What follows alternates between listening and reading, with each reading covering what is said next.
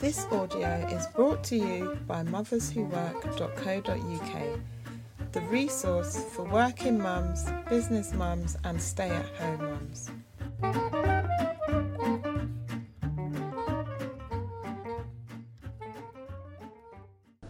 Hi, it's Joyceton here from Mothers Who Work. So, today I want to talk a bit about how not to let your work colleagues make you feel like you're skiving just because you're leaving work on time. I worked in the media for more than a decade, and in publishing, there tends to be a culture of late hours working, which isn't specific to publishing. You know, these days in the corporate world, it seems okay to just drag out the day or to be spending hours and hours extra in the office every day. Um, it's sometimes it's necessary, but a lot of the time it's being seen to do it, and sometimes there's some sort of martyr martyrdom thing going on where you know, people want to be seen to be working so hard and they've got so much work to do.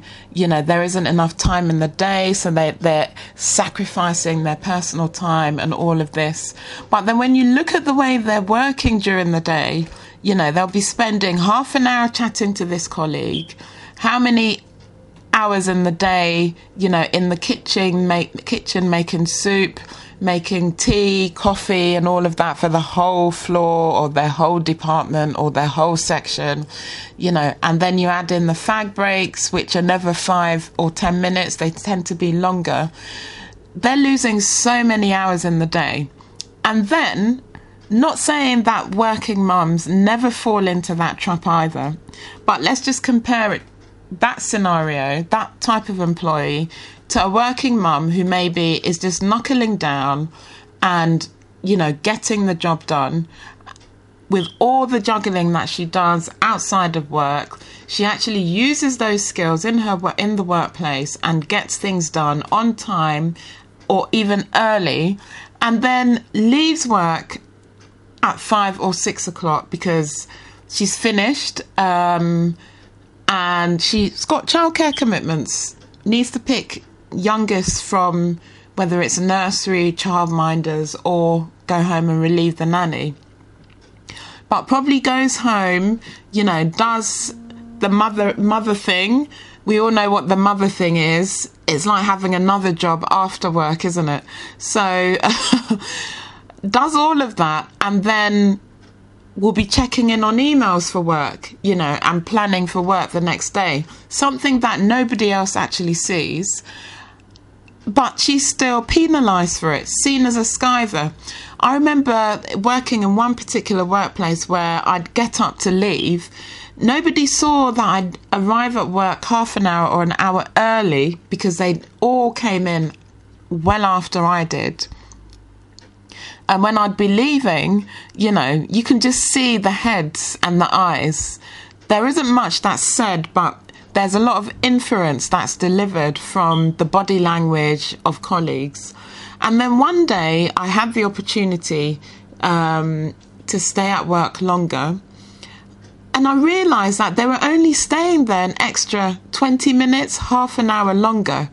And I thought, goodness, so I come in an hour earlier and leave on time you know, often working through lunch, which is bad practice anyway, every day. Um, and it's made to be an issue for the sake of 20 minutes or half an hour. Like, seriously? So I come back to the, the questions that mothers who work gets a lot, which tends to be around flexible working, you know, and being seen as a skiver. It's just so demotivating when you know that you're you're you're breaking your back literally, you know, or you're doing everything your colleagues do, maybe even more than they're doing. And it's almost thankless. It's the thankless task um, because you're leaving at a set time every day, which happens to be on time, and it's sort of frowned upon. Nobody counts the fact that you're working in the nighttime, you know, planning things, doing presentations, answering emails, writing proposals, or whatever it is that your line of work requires. Here's the thing at the end of the day, results speak volume. They speak volumes if you're able to tangibly show what you're worth in your workplace. It doesn't really matter what those colleagues are thinking, you know, and sometimes we're too quiet in the workplace anyway. It's always the guy or the girl who really does nothing but blows their own trumpet that seems to get the promotion. You know, that seems to be seen or perceived by the big wigs in the organisation as, you know, the real team player, the real hard worker. When what they do actually is maybe push their responsibilities on other people. So the word is as long as you're doing your job, doing an excellent job of it, staying on the ball, you're organized, you know, you know when something needs to be delivered by, you know your deadlines, you know, you're on target, you're communicating with your line manager so they know that you, you're on the ball. It really doesn't matter what your colleagues think. It really doesn't matter. And don't take it to heart and make it ruin or you know demotivate you or make you feel ashamed because you're leaving on time a really really good way to deal with people who are vocal about the fact oh you off then? Those types of oh you're such a part-timer even though you work 9 to 9 to 5 you know plus an extra hour in the morning, maybe, or extra in the evening, you know, is to just smile, you know, and just turn it into a joke, you know, but are you just stay for an extra 20 minutes? Do you know that I worked through my lunch where you were down at the pub down the road for an hour and a half or something? Make light of it, you know, make it seem as ridiculous as it obviously is, and they'll stop. If you make it an issue for yourself, you'll find that you become embarrassed at the fact that you're leaving on time, which is good time management anyway.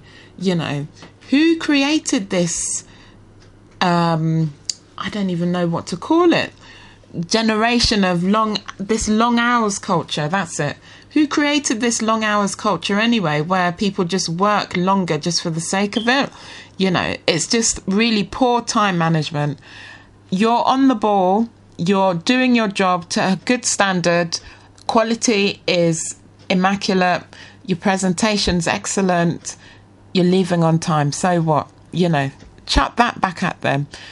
Hold your head up high, push your shoulders back, and just keep going. Don't let anyone make you feel like you're less of an employee or you're doing less of a job than they are just because you're leaving on time. It shouldn't be. And if it's a case where you work part time, don't let them make you feel like your contribution is insignificant, mediocre, or lesser than theirs, less than theirs, because you work reduced hours. You know, there's value in what you do. And sometimes the only way for somebody else to value what you do is for you to value it yourself. If you know that there's a value in what you're doing and that um, it's necessary for the business and that you're providing something that the business needs, then that's enough. You know, I hope that's really been encouraging and helped you. Don't forget to check out motherswhowork.co.uk if you're not familiar with the site. Lots of tips and advice on there for every kind of working mum. Thank you. Until next time. You are listening to a podcast brought to you by motherswhowork.co.uk.